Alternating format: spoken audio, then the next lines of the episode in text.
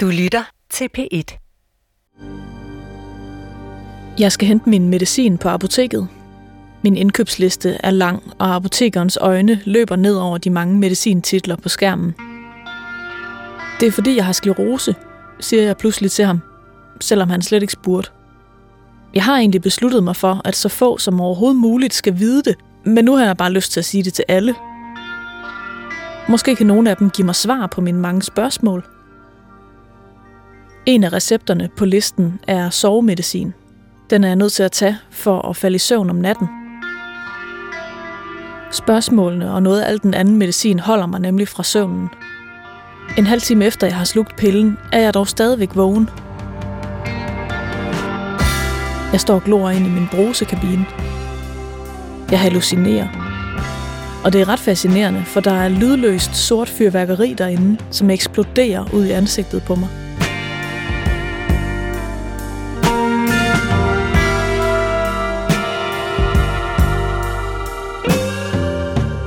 Du lytter til tredje episode af Pletter i min hjerne.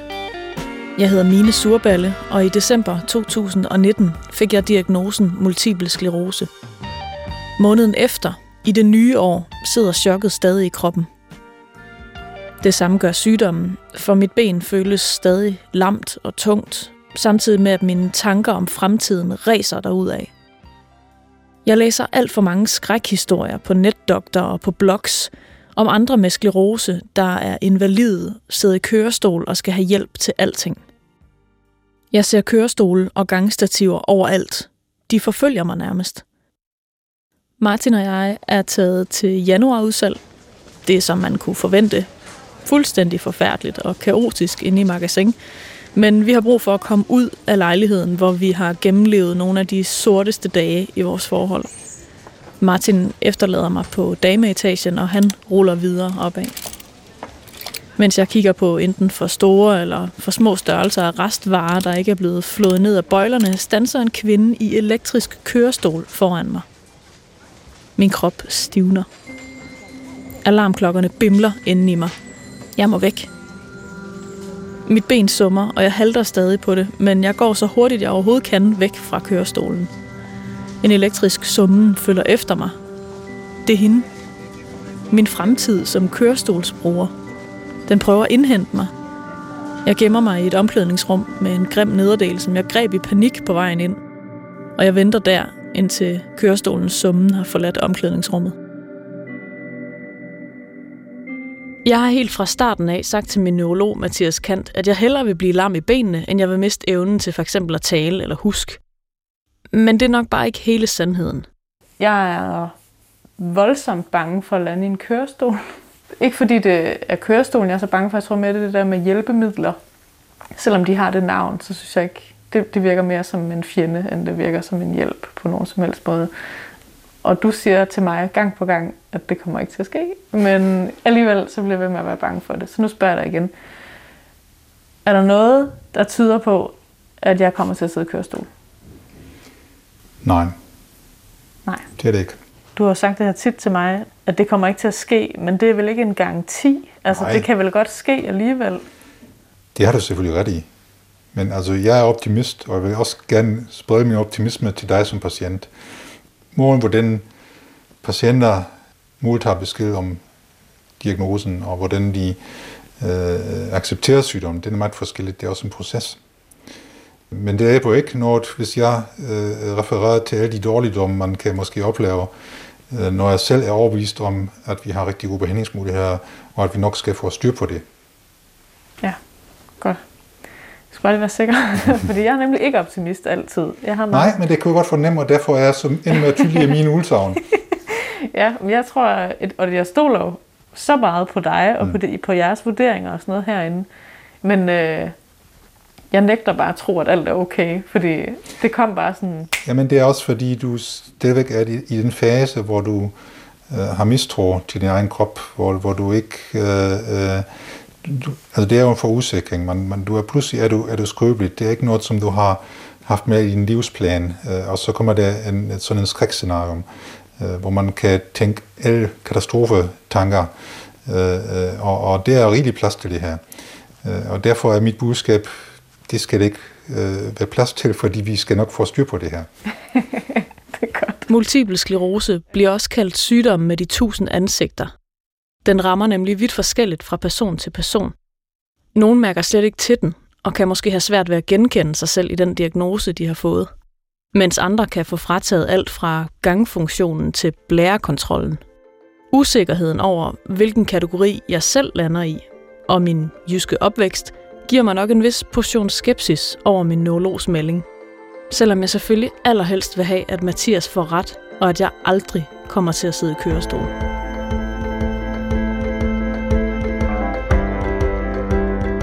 Da jeg har haft diagnosen i et stykke tid, bliver jeg indlagt på Sklerosehospitalet i Haslev i en uge. Det er et sted, hvor folk med sklerose og deres pårørende får hjælp til at leve med sygdommen. Jeg er indlagt for at få hjælp til den energimangel, som sygdommen giver mig. På Sklerosehospitalet har de en lang gang, hvor der står en masse forskellige kørestole.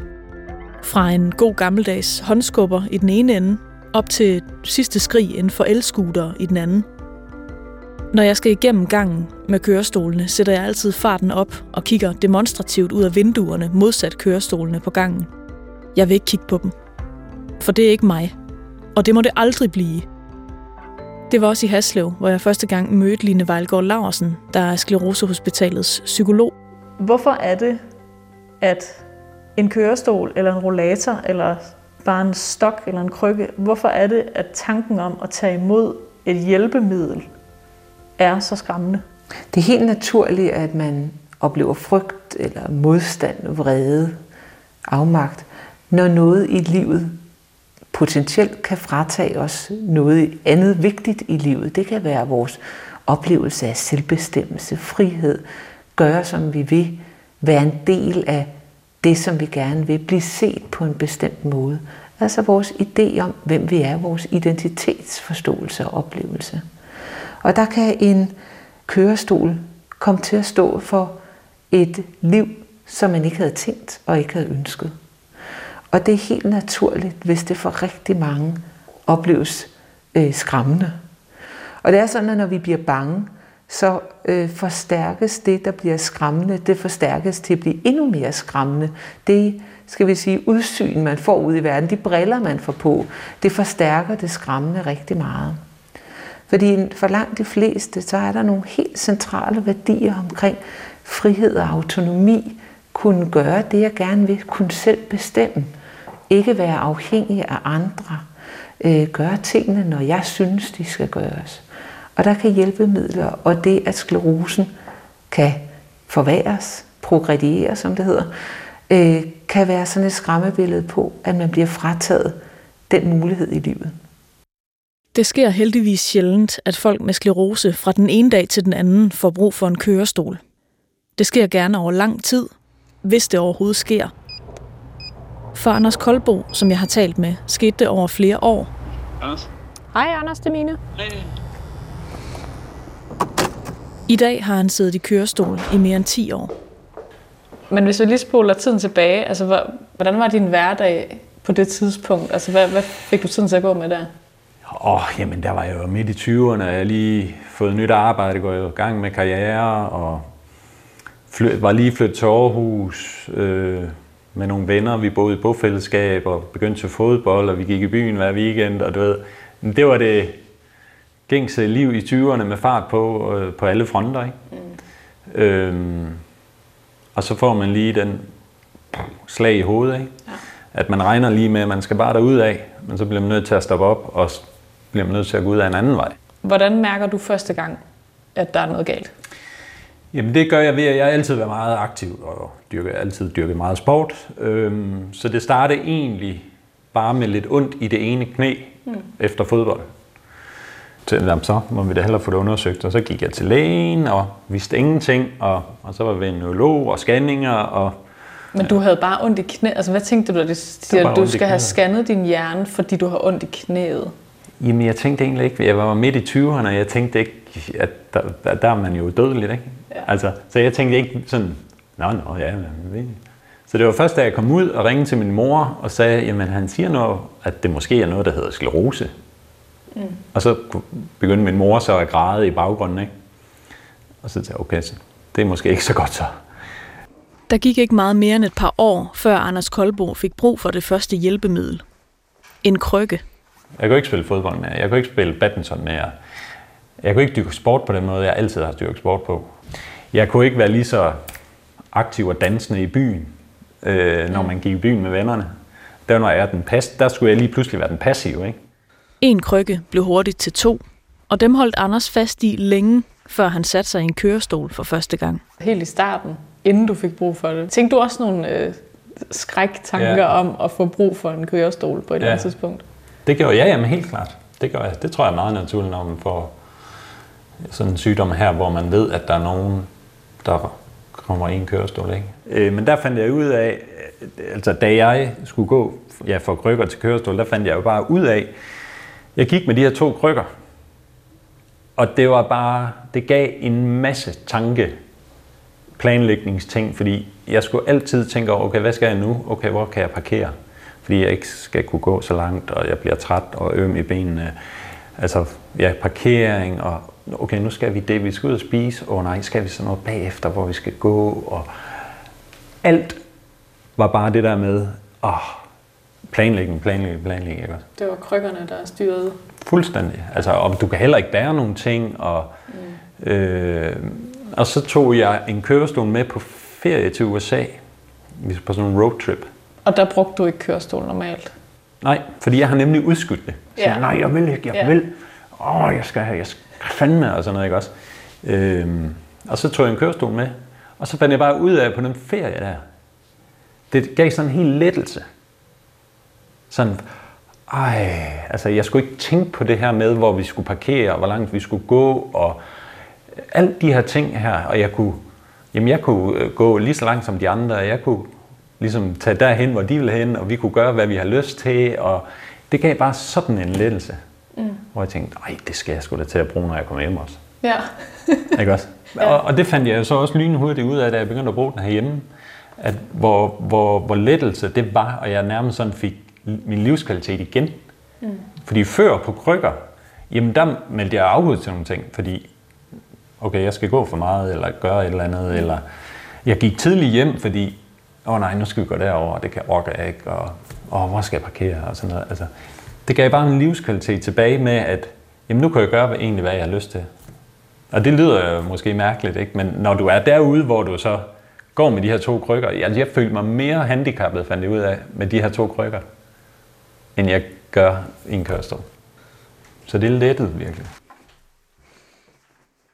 Anders Koldborg siger altså, at kørestolen var en kæmpe hjælp for ham, efter han havde slæbt sig rundt i byen på krykker i overvis.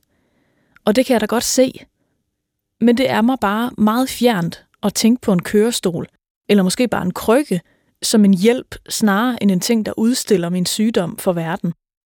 Og selvom det måske aldrig sker, eller først sker om mange, mange år, så er jeg typen, der bekymrer sig meget. I god tid.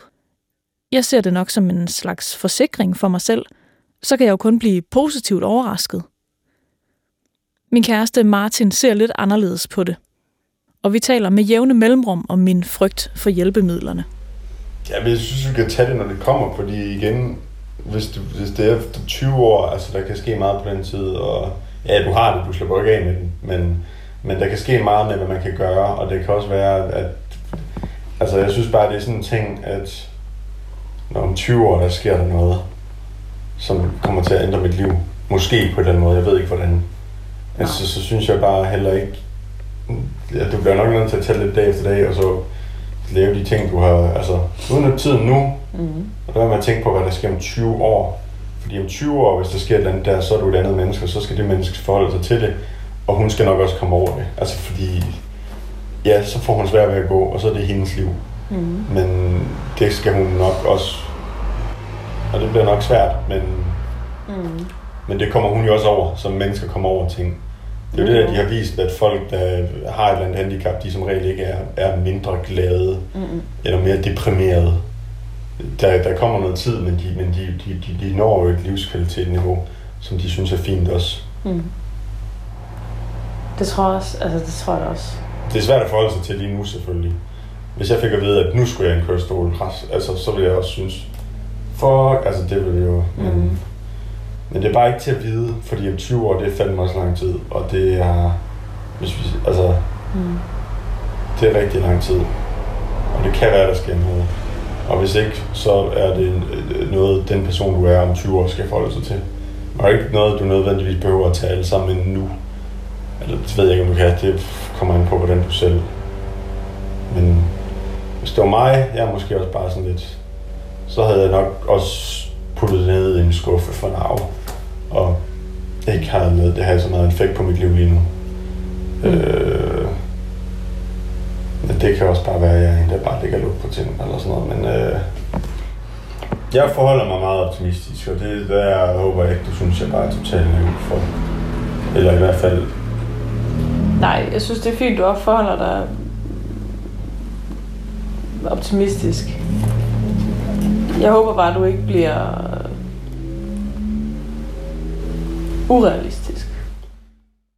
Da Anders Koldbro satte sig i en kørestol, begyndte folk at se anderledes på ham. Vil han nu kunne det samme som før? Han havde selv de samme tanker. Og det har måske også været med til, at så har jeg bare tænkt, ja, nu skal jeg sat med. altså sådan lidt den, jeg skal fandme nok vise, at jeg, altså, jeg stadigvæk har arbejde. Jeg, jeg, jeg kan stadigvæk dyrke sport. Øh, så jeg er gået til forskellige ting. Kørestolsrugby og kørestolsbasket og bordtennis. Og jeg har også rejst rigtig. Jeg tror aldrig, jeg har rejst så meget, siden jeg kom i kørestol. Og der har jeg også fundet ud af, jamen, der er ingen problemer i det. Man triller jo bare op til flyet, og så er der nogen, der hjælper en ind på sædet, og, og så tager de kørestolen ned sammen med bagagen, og sådan, du ved, det fungerer bare. Og det finder man jo ud af alle de her små ting her, som man troede, eller som man troede, man ville skulle opgive. Ikke?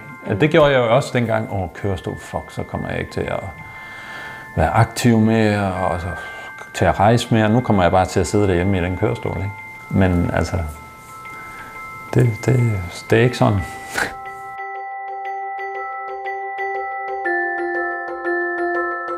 Man øh, ser mig komme gående med en krykke, eller øh, i værste fald sidde i en kørestol. Og så tænker man jo, det ved jeg ikke, om man gør, men... Og det er jo heller ikke, fordi jeg ser på folk i en kørestol som mindre værd, men, men, men jeg vil se mig selv som mindre værd, mm. fordi jeg ved, at jeg ikke vil kunne bidrage med det samme, ja. som jeg kunne før. Ja. At, det er i hvert fald den tanke, du har nu. Ja. Den, den ja. symbolværdi, den får, ikke? Ja, altså at man er måske man er lidt mere i vejen, når man har brug for hjælpemidler og hjælp i det hele taget. At mm. Det der med at kunne klare sig selv, det tillægger jeg helt enormt meget værdi, og det må være sådan, øh, det må være et, øh, et vilkår for at, at kunne overleve i det her samfund, vi har, det er, at man kan klare sig selv uden hjælp. Ja. Og, og det kan man så lige pludselig ikke. Og det er jo en kultur, vi har. Det er nogle idéer om, hvordan vi skal tænke om os selv som nyttige mennesker, at man skal kunne klare sig selv. I virkeligheden er det jo noget, hvor man kan sige, at ingen mennesker kan klare sig uden andre mennesker. Men det er, det er noget, vi er flasket op med, at vi skal kunne på en eller anden måde. Så det er også noget med, at man skal kigge ind i, hvad er det egentlig, jeg er som menneske? Hvad er det, jeg så kan? Øh, hvad er det, der ikke ændres, fordi jeg sidder i en kørestol? Det kan godt være, at der er nogle ting, der ændres, men hvad er det, jeg fortsat kan? Altså få fokus på også både ens muligheder, men også hvor, hvor man bidrager og er lige så meget og øh, øh, er mere på nogle måder og mindre på nogle andre måder, hvis man overhovedet kan, kan tale om mere eller mindre. Ikke? Mm. Hvilket jeg ikke synes, man kan. Nej, nej, og det synes jeg jo netop heller ikke. Altså, alle dem, jeg har mødt nu, som, som har brug for hjælpemidler, det er jo, jeg tænker jo ikke på nogen som helst måde, at de er mindre værd som mm. mennesker. Ja. Jeg tænker bare, at, at de har brug for noget hjælp. Ja. Det, og jeg ved ikke hvorfor, at den opfattelse er så meget anderledes, når det er mig selv, det handler om, at det er ikke i orden, Mine. Du har ikke brug for hjælp. Jeg ved ikke, hvorfor det, det er okay for andre, men det er ikke okay for mig selv. Eller? Jeg tror, det er sådan rigtig mange har det. Altså, det er sådan lidt et, vi vil gerne give. Vi vil gerne give hjælp. Det giver os, de fleste af os, noget at hjælpe andre. Men det at modtage det selv kan være enormt svært. For rigtig mange af de mennesker, jeg snakker med, der det at bede om hjælp er et virkelig stort tema. Fordi det er tre, må jeg få hjælp? Det er meget få ord, eller kan du hjælpe mig? Men det at skulle sige dem, strider mod en hel masse af deres selvoplevelse, selvforståelse. Men det kan også bare give dem meget, hvis man kan det. Fordi så kan det være, at man kan spare kræfterne til noget, som er mere vigtigt, eller man rent faktisk kan nogle ting, der er vigtige. Og hvis man kan vende den til at sige, jamen, jeg vil jo gerne som menneske faktisk hjælpe andre, så er der også en vis sandsynlighed for, at andre mennesker faktisk gerne vil hjælpe en, uden at de kigger på en med andre øjne. Hele tiden får jeg små reminder om, at jeg er syg. Hvis jeg et øjeblik skulle have glemt det, så er der pludselig en ny besked fra min læge i e-boksen. En person i kørestol i supermarkedet. En trappe, som før havde taget mig få sekunder at bestige, men som jeg nu skal afsætte flere minutter til. Og det irriterer mig, at det irriterer mig. Hvorfor kan jeg ikke bare komme videre? Jeg er jo ikke død for fanden. Og jeg ved heller ikke, hvorfor det er, jeg bliver ved med at synes, at jeg skal have styr på det hele lige nu. Men det er 12-talspigen i mit hoved. Det er fordi, du gerne vil øh, demonstrere for dig selv, at det, Det kan jeg godt Ja, finde ud af, altså. det her. det er. Jeg tror også lige, du må tage lidt roligt, og så, så skal du nok demonstrere det for dig selv down the road. Det er rigtig svært sådan at leve i øjeblikket lige nu. Altså, fordi ja. jeg bliver ved med at tænke på, Nå, men på et eller andet tidspunkt, så bliver det godt. Mm. Og tænk en gang, når det hele er normalt igen. Men det kan du ikke nu. Og det Nej, er, men det bliver ved med at tænke. Ja, men det er jo noget med at bearbejde sår og bearbejde chok. Det er jo at, at lade det gøre ondt i nuet. Ja, Du Men- kan ikke bare sige, well, om en, om en måned, så har jeg det ikke sådan her, så nu skal jeg ikke være trist længere. Man skal græde, når man er trist, og man skal give sig selv lov til det. ja, for der er tidspunkter, hvor jeg har lyst til at græde over det. Men jeg tænker også bare, hvis jeg skulle græde den mængde, der svarer til, hvor ked af det jeg er over det, så vil jeg aldrig stoppe igen. Nej, Men det duer jo heller ikke. nej, men du kommer til at stoppe med at græde over det på et tidspunkt. Mm.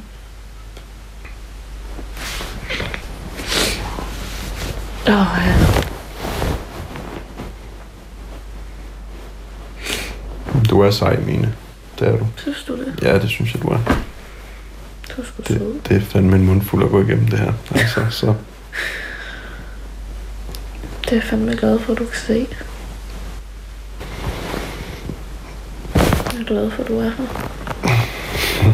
i lige måde da. Jeg er ret tit her. Kommer du her tit? Ja, det kan jeg faktisk. Katastrofetankerne står i kø, og jeg får ikke tænkt det ene frygtelige fremtidsscenarie færdigt, før det næste melder sig på banen. Det holder mig vågen om natten, og det sidder som en smertefuld klump i halsen hele tiden. En tur i supermarkedet kan føles som en jagt, hvor det er mig, der er byttedyret. Vores nervesystem bliver styret af, hvad der sker med os, og, øh, og når man for eksempel får sådan en chokmeddelelse, så kan det aktivere en hel masse frygt og nogle frygt- og flugtcentre op i hjernen, og der kan komme enorme mængder af stresshormon, og mange vil opleve, at de ligesom trækker vejret helt overfladisk, helt op i toppen af brystkassen. Og når man gør det, så aktiverer man faktisk de her øh, frygtcentre i hjernen og, og kampcentre. Og når man er bange og frygtsom, så ser man simpelthen verden med andre øjne. Og hjernen ved ikke, at der ikke står en tiger og ved at overfalde dig. Den ved ikke, at det er en besked, du har fået, som du skal til at forholde dig til. Noget, der er flyttet ind i din krop, som, hvor den egentlig ikke har så meget at gøre. Men det er naturligt at reagere sådan på en, en så svær besked. Og øh, noget af det, man kan gøre for ligesom at få ro på igen, det er at aktivere øh, de dybe vejrtrækninger. For når man gør det og får vejrtrækningen helt ned af, i bunden af, af lungerne, jamen så aktiverer man nogle centre oppe i hjernen, der, der beroliger en, der fortæller hjernen og dermed en selv, at der er fred og ingen fare, og du behøves ikke at reagere eller tro, du skal flygte eller være i kriseberedskab. Så det her med vejrtrækningen kan være et helt genialt og ganske simpelt trick at få hånd om, men kan faktisk være enormt svært at få øje på, når man står der. Fordi det er, det er det andet, der automatisk sker. Det er jo ikke magi, men det kan måske hjælpe en lille bit smule. Jeg ved ikke lige, hvad der vil virke. Måske et change of scenery eller noget. Jeg ved ikke, om sådan noget er godt. Men nu har du også været i den her lejlighed nogle dage, ikke? Ja. Jeg følte den meget rutine. Altså, det kan være, at vi skulle tage lidt ud i verden ind i de dage her. Mm. Altså, hvis du vil. Det vil jeg virkelig Ikke, gerne. ikke noget. Det er som om, at når vi, når vi går rundt, eller er et andet sted, så det er som om, det forsvinder lidt, det hele. Ja. Men Ja. det kan godt være, at vi skal finde på et eller andet og, og lige være lidt væk. Vi kan tage op på vestkysten, hvor det selvfølgelig er blæsende og voldsomt. Det kunne være fedt at blive blæst lidt igennem. Ja. Tag et vinterbad. Et vinterbad, oh, det kunne være godt. Ja, det siger du nu. Det tror jeg ikke, du vil sige, når du var derude. Jeg er villig til at prøve hvad som helst for at føle mig levende lige nu. 2. januar 2020. Siden midten af december har jeg ikke trukket vejret helt ned i lungerne. Jeg føler, jeg er ved at blive kvalt, og mine tanker er uklare, og min lunde er kort.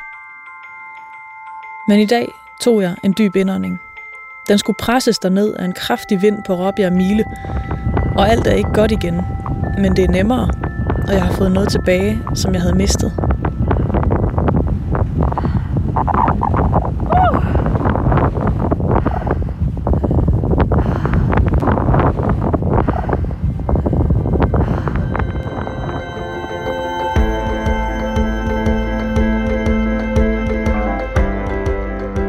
Forhåbentlig får jeg aldrig brug for hjælp til at gå.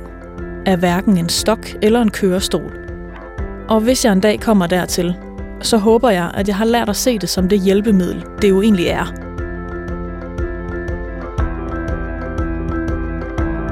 Menneskelig rose er et kast med terninger, hver gang den angriber hjernen.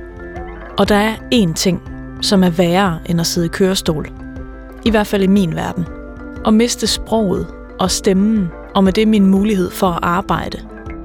Det skal det handle om i næste og sidste afsnit af Pletter i min hjerne, som du finder i appen DR Lyd. Jeg hedder Mine Surballe. Min redaktør er Mette Willumsen. Tak til Anders Kolbo for at fortælle sin historie.